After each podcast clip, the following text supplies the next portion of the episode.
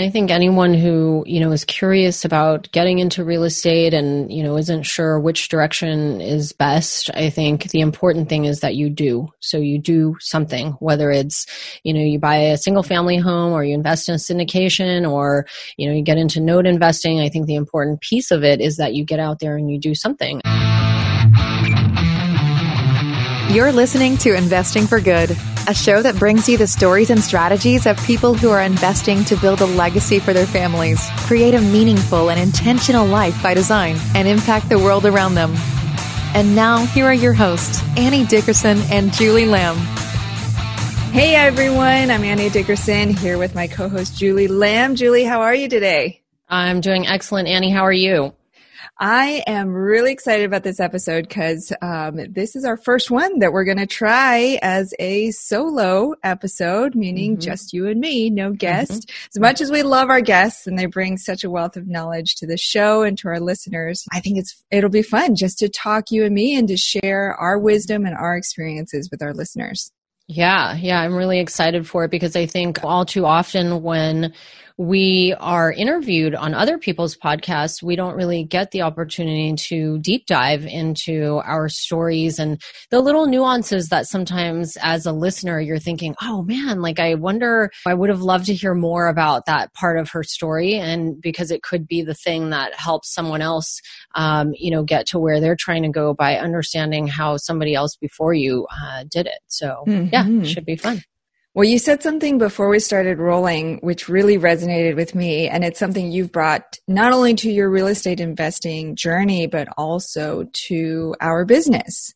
Mm-hmm. So you said, you know, growing your wealth isn't just about, you know, building up the numbers. It's about taking a look at what you have mm-hmm. and really seeing, you know, how you can make the most of it. So right. can you speak a little bit to that and how that played into your real estate investing journey? Yeah, yeah. I mean, I think, you know, that's always what I didn't come from money and I don't come from a lot and everything I have I built myself. And so it's always like, well, this is all you have, you know, and you got to figure out how to make the most of it. And I think a lot of that came from uh, my upbringing with my mom and single mom raising me, only child. And it was like, Julie, this is what we have to work with. And so it was always no siblings, right? Only child. And so it was like, okay, you know, n- no company. And it's just my mom and I, and you have to kind of make the best of it. And so I think, you know, just even my upbringing was really how I got to this like mindset of like, okay, if this is all I have, how can I get to where I'm trying to go with what, with what I have here? This is it. Like, you know, three pieces of rocks and like some sticks and a, yeah. you know, trying to make a fire, you know?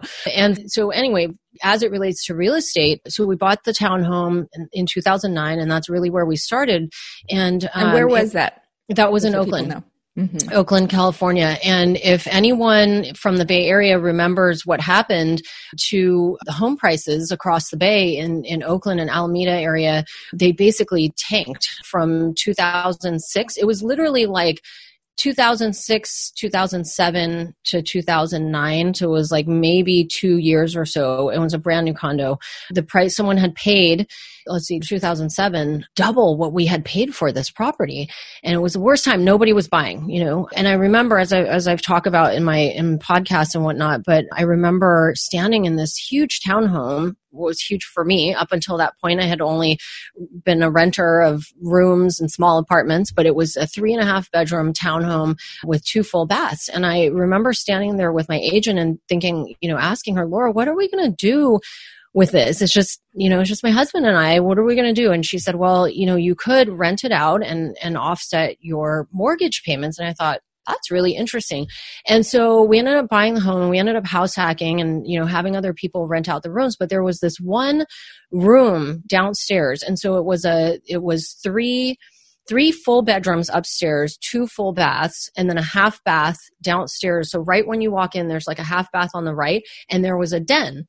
But the den had no door. And it was just like a, you know, just like a library area with like a, a door ish. And and there was nothing to kind of block it off from like the rest of the house. So you walk in and then there's the kitchen, living room, then you take the stairs upstairs as we were renting it out and the upstairs bedrooms were rented we were living in the master and we rented out the other two rooms every day I would walk past that room and think, what a waste. Like, this is such a waste. Like, I've got to figure out a way to, you know, capitalize on this because there was a half bath right across the way. Ah. And so I just started like thinking, okay, what can I do with this? How can I make this an area that somebody would want to use?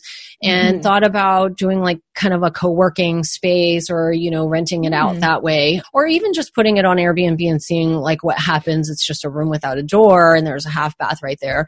But then I started to dig further because the numbers weren't matching up, right? It was like I, I wasn't getting the maximum that I thought I could get from that room, you know, because it's like, yeah, I could do co but co-working wasn't really a thing back then. And mm-hmm. and who's gonna want to sleep in a room with no door with a bunch of other people right. coming and going? So it was like I just kept seeing the the the amount that I could rent it for just go down, down, down. And so then I thought, okay, if I wanted to rent this thing out as an actual bedroom, what would I need to do to make it an actual room? And mm. so then I, I, decided that I was going to put a door. I was going to install mm. a door. Mm. And I went out and started looking at all the pricing of doors and the, so we ended up settling on a like a sliding glass door. It's huge. Like the the ceilings were probably like 10 11 feet tall. And so the doorway was really big. It was it was probably like maybe five or six feet wide and i don't know seven feet tall and so this door though was like three thousand dollars, and it was it was a lot, but it was nice. You know, went with mm-hmm. like the mm-hmm. style of the home, and I had to ask myself. And this was when like the the gears started turning for understanding yeah. real estate. Like, how much am I investing? Mm-hmm. And I mm-hmm. started doing the math. Okay, like if I could rent this room out for five hundred and fifty bucks a month, and it costed me three thousand dollars, how many years would it take me to make up that cost and then actually start profiting from it? Mm-hmm. And so we went out shopping for the door. We installed the, this fancy door and made it into a bedroom and we ended up renting it out. And i think i was getting by the time we left i think initially i was getting about 500 a month. Um, and then by the time we left i think it was like 550 575 something like that. And the way that i pitched it on um, craigslist back then is where i used to post um, the rooms is that it was almost like your own sort of kind of like a master your own bathroom. And that's the mm-hmm. way I pitched it. I said, mm-hmm. you know, you have this room with a closed door, and right across from it, literally three feet, was the half bath. And that would be mm-hmm. your bath. And then you would share a full bathroom, the shower, and whatnot upstairs. Right. And um, and so that was kind of the way I angled it and got $550 a month, like in additional revenue from this room that was sitting there. We didn't, I don't even think at the time I used it as an office. So it literally sat there for a number of years just empty. so anyway, that was like for me really like mm-hmm. the beginning of like, mm-hmm. you know, really understanding, okay, how can I take what I have and maximize this and, and make more money off of it? And yeah. Uh, yeah. It's like our coach always says, it's not about resources, it's about resourcefulness. And totally. the moment that you start thinking about things in that way, it opens up all kinds of doors, no pun yep. intended with your yeah. door story. But um, so wait, wait, wait. I want to rewind a little bit even further than that. So for people who may have never house hacked before, I can imagine that they're thinking, wait, you live with strangers in your house? So, okay, so you had three bedrooms upstairs, you said. And so you rented out two of those bedrooms. Yeah. And how did you find those people? Were they off of Craigslist and did you interview them? How did you know that they weren't going to like vandalize your house and steal all your stuff? Yeah, yeah. I think we did. I think I just did Craigslist back then. Like there was, you know, that's where you went, and I'd interview them, and I found a lease on like, you know, Googled it and found a lease, and I used that. I don't know, it was like some, you know, the realtors, whatever, it was California Realtors Association, like standard lease. Used yeah. that. Um, was nothing fancy, and uh, yeah, and that's so that's how I found it. it was on Craigslist, and I did I did do a background check, so I spent the money, forget whatever it was, thirty bucks. Actually, I think I made them pay for it. You know, I said mm, to mm-hmm, apply, you have to mm-hmm. pay the, the background check and it checks right. their credit. And yeah, we got this one, uh, I still remember his name was Sam. Interesting guy. He, I, I swear he, and I, I don't know, maybe I was delusional back then, but I swear he was like had food in his room that he would keep in jars, like old food. And I don't know why he was doing that, but it started to smell. And oh, no. it was the room that was like the closest to ours. Of course. And it was, it was the worst. And I brought it up one day and I told mm-hmm. him, I mm-hmm. said, I can, I, I smell something and I've started to uh-huh. see flies, fruit flies and whatnot coming mm. Yeah. And he sent me an article about like almost like saying that I was like hallucinating or something that there weren't really like flies in the house and that something like this can happen. It was the most bizarre thing. Anyway, he didn't last Weird. very long. Yeah. Um, but yes, they were strangers and they were people who I didn't know.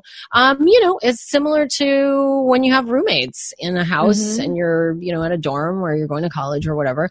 And that's kind of how it was. But, you know, it's much easier to do that when you don't have kids and you're not, my husband and I weren't right. married at the time. Um, mm-hmm. and so it's much easier to do that you know live yeah. that kind of a lifestyle yeah. before you actually have kids you know yeah but and besides but yeah.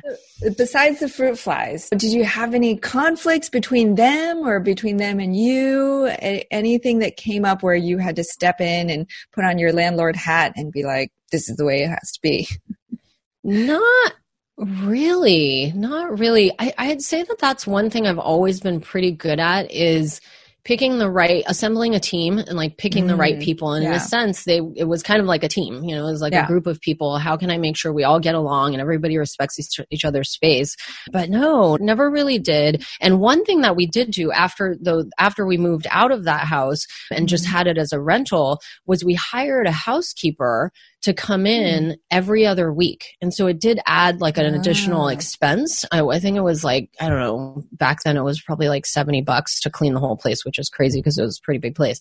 And so I just deducted that. And again, put on my, you know, analysis like profit and loss. Like mm-hmm. if I'm mm-hmm. spending, you know, an additional 150 bucks a month, is that going to be worth it? Is it going to, you know, resident retention? Is it going to keep people yeah. there longer? Is it going to mm-hmm. reduce the amount of conflict and keep the house clean?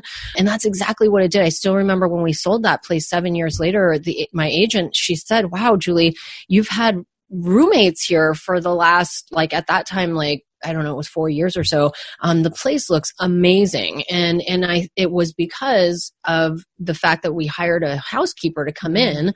I yeah. think number one, and so no one had to do anything. They didn't have to clean. They didn't have to do anything.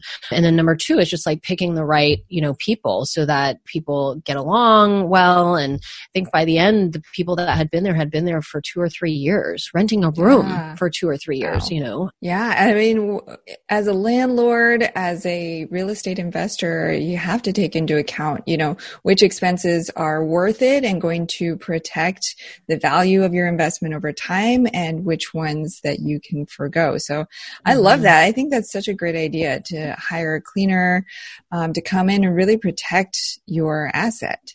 Yeah. So you lived there how long with roommates and then you it sounds like you kept it then for a few mm-hmm. more years after that. Yeah, I lived there for three years on my own, and then and then we rented it out for another four. Yeah. Oh, okay. Um, wow. Yeah, that's a long yeah, time. It, it was, yeah, it was. It was a long time, and and I think a lot of the skills that I that I use now really were developed mm-hmm. in those seven years that I own the property, and in a small way, it was you know kind of like how can I, it wasn't a multifamily property, but it was three and a half mm-hmm. bedrooms. So it's like, how can I turn this into somewhat of a multifamily opportunity right. in that I didn't want to just rent it out. After we moved out, we had a choice. Do we keep it renting it out by the rooms or do we move everyone out and just find one family to rent it out and and you know take the whole thing down and as i was going through that process i thought to myself if if i move everyone out and i get a family to live here and they rent the whole house if they leave my income goes from 100% income to 0% income like overnight and so for me it was a kind of a way to hedge against you know uh, uh, in- vacancy and income loss right was by mm-hmm. renting it out by the room because if one person left i still had had, you know, 70% of the house still rented or, you know, whatever, depending right. on which room it right. was that was vacant. And so, and because I was picking the right people, I wasn't having like a lot of turnover, which yeah. I think when people think of renting by the room, they think, mm-hmm. oh, it's going to be a bunch of hassle. Six people are always coming and going, right? right. Mm-hmm. But I also kept the rents like, you know, this is again like where this started was like, okay, what are, what could they get if they went somewhere else? and what's comparable and i would keep mm-hmm. it kind of just below that so it would be like in their mind like oh man the last thing I want to do is go out there and move all my stuff on a Saturday right. morning, you know, for to save myself 15 bucks or 25 bucks a month or whatever it was, you know. Right. It was always just this how can I price the rents like just above or just below depending on the time. When we first started renting it out, it was 2009. So yeah. it was like, you know, it was not really like the best time to find qualified renters anyway. Yeah. I still remember at that time I had a bunch of people coming, older people who looked pretty like well established folks that were uh-huh. applying to rent the room and I was just like and they would tell me like I've lost my house. It was so sad you know and they said I my house got foreclosed on and I recently switched to a new job and it was like well like you know there are some people would say my credit was decimated with everything that's happened and it was yeah it was a rough time yeah. that year that first year Have you been thinking about investing in real estate but aren't sure you have the time or the desire to manage the investment? Perhaps you're afraid, like we were, that you'll make the mistake of choosing the wrong mortgage or the wrong team and lose your entire investment. Well, that's exactly why we created the Good Egg Investor Club. We do the work of identifying solid real estate investment opportunities in the best markets around the country and then partner with you to acquire these investments and then we'll all share in the returns. We'll identify the growing markets, strong, experienced teams, and the solid deals. We do all the heavy lifting of managing the tenants and the renovations, and as a passive partner, you get to enjoy all the benefits of investing in real estate monthly cash flow, long term appreciation, and the ongoing tax benefits. When we first discovered passive investing through real estate syndications, we realized it fit perfectly into our busy lives. We could put our money to work for our families, work less, and get more time back in our days so that we could focus on what matters most and discover our true passion and purpose in life. We've now helped hundreds of people invest passively in real estate syndications and are seeing the positive impact it's had on their lives.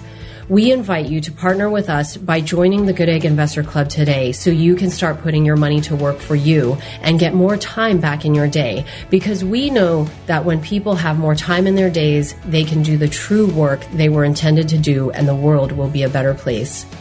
To sign up for the Good Egg Investor Club, go to goodegginvestments.com slash invest and we'll take it from there. That's goodegginvestments.com slash invest.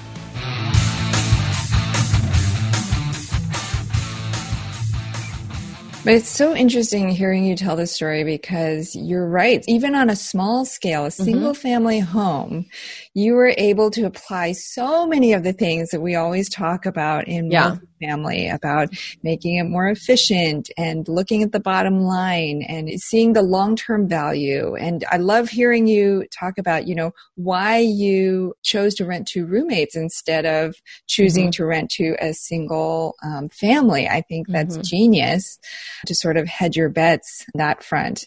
Yeah. In terms of the, because I know you were self-managing during yeah. this time. Uh-huh. So not only the tenant issues maybe between each other, or maybe there weren't so many there, but what about on the maintenance side? Did you mm-hmm. have repairs that you had to take care of during this time? Not really. Well, with one of our properties, we did, and my husband was the handyman. So anytime there was like an issue, husband would go over there and check it out. But not really. Most of what we owned were newer properties, so mm-hmm. there just really wasn't a lot that came up. And then obviously, when you're when you own a condo, anything you know behind the walls is not really your responsibility. So, which is good. Um, but then, of course, with that comes usually a hefty HOA fee, which we did have. But yeah, no, no, not too much. That's I don't. Like I know. I don't work really well with like properties that need a lot of repairs and whatnot. It's just you never was, know what you're going to find behind the walls. Totally, totally. yeah. I like dealing with stuff that, that cash flows or, or that's um, mm-hmm. um, maybe even less cash flow uh, you know, to, to, so that I can have peace of mind. Yeah. So, yeah. so speaking of cash flow, I know it's been a number of years since you've owned this property, but do you remember early, like at what point were you cash flowing right off the bat once you rented out those bedrooms upstairs or mm-hmm. how, at what point did you start to be able to cover your mortgage and expenses and then also have some left over? I don't know that with this one, the very first one we did, I don't know that we ever got to that point. It got close, um, mm-hmm. but it to covering expenses. We were also paying more than we needed to on our loan. If we weren't doing that, then we probably would have been cash flowing a few hundred bucks a month. Um, mm-hmm. But I had accelerated the loan payments so that we gotcha. could try to, you know, get out sooner, get out of the right. loan sooner. Didn't I? I don't know why I was doing that. I don't know if I you know, somebody had said, "Oh, do a 15 year loan," and right. I don't know. I don't even know where that came from, but I was just like this yeah. idea of like pay it down faster, and right. the cash flow was almost there. Like I said, we were. Yeah. It got to the point where we weren't even, you know, paying anything very close to that, and so it was like, well, I don't need a couple hundred bucks, so let's just yeah. put it all into the property. Right. You know? Oh my gosh, I love that that story. Even though you know most people write off like little investments like that, they're like, "Oh, mm-hmm. I'm house hacking just for now," but I want to get to the big stuff. I want to get mm-hmm. to the 200 unit apartments like you guys do, you know. But um, I think you learn so many valuable totally. lessons yeah. mm-hmm. doing those smaller properties and yeah. you know you and i are you know even though we're doing these bigger properties, it's not like we've written off the smaller ones. Yep. We're still yep. act- actively managing some mm-hmm. smaller properties, mm-hmm. and you just you learn some things through those smaller properties that you can't at that larger scale. Mm-hmm. and then you when you apply them to those larger properties it just it helps in so many different ways. Yeah yeah. And i think anyone who you know is curious about getting into real estate and you know isn't sure which direction is best i think the important thing is that you do. So you do something whether it's you know you buy a single family home or you invest in a syndication or you know you get into note investing. I think think the important piece of it is that you get out there and you do something. Of course, when you're ready and you've educated yourself, don't jump in head first into anything you don't understand. I think I heard that on a podcast once. Um, you know, if, if you don't understand what you're investing in, you shouldn't be doing, you have no business investing in that, you know. I know one other thing that we wanted to talk about real quick before we wrap up is the transition and the moment that when, you know, I went from just owning a couple properties to getting to where, where I'm at now. And, you know, really it was, gosh, I want to say it was like 2013 or 2014 and I had we had two kids at that time and you know we had paid off all of our debts. I think all we really had at the time was our mortgages, no credit card debts, nothing and we had money saved and it was like okay now what and i kept going to uh, financial advisors and sitting down and having these important meetings that i thought we were they were going to help me retire early and get rich and not get rich quick i wasn't mm-hmm. necessarily after that but i was you know after help help me grow my wealth in a way that is yeah. not this long horizon of like 30 years from now but something that i can you know, expect to happen within the next maybe 10 to 15 years. And everyone that I went to, just no one had the answers for me. And it all, the conversation always went around mutual, mutual mm-hmm. funds, um, you know, stocks and bonds and, um, life insurance, which, you know, we, we bought way back when term life insurance is like product, product, product, product, yeah. and fees, fees, fees. And I was just like, okay, so I, like you guys seem like you're making the money here, right. but we're not like, and it never, and no one, and now and then i when i discovered real estate and this whole world that we live in now I understand why those financial advisors never told me about yes. all of the different things mm-hmm. we know about now. And the reason is mm-hmm. because they're not compensated to do so, right? And so it was just an eye opener when I, and I still remember when I ju- fell into Bigger Pockets is really how I discovered this whole world. And I just remember thinking to myself, my goodness, like this is where all the secrets are hiding. Mm-hmm.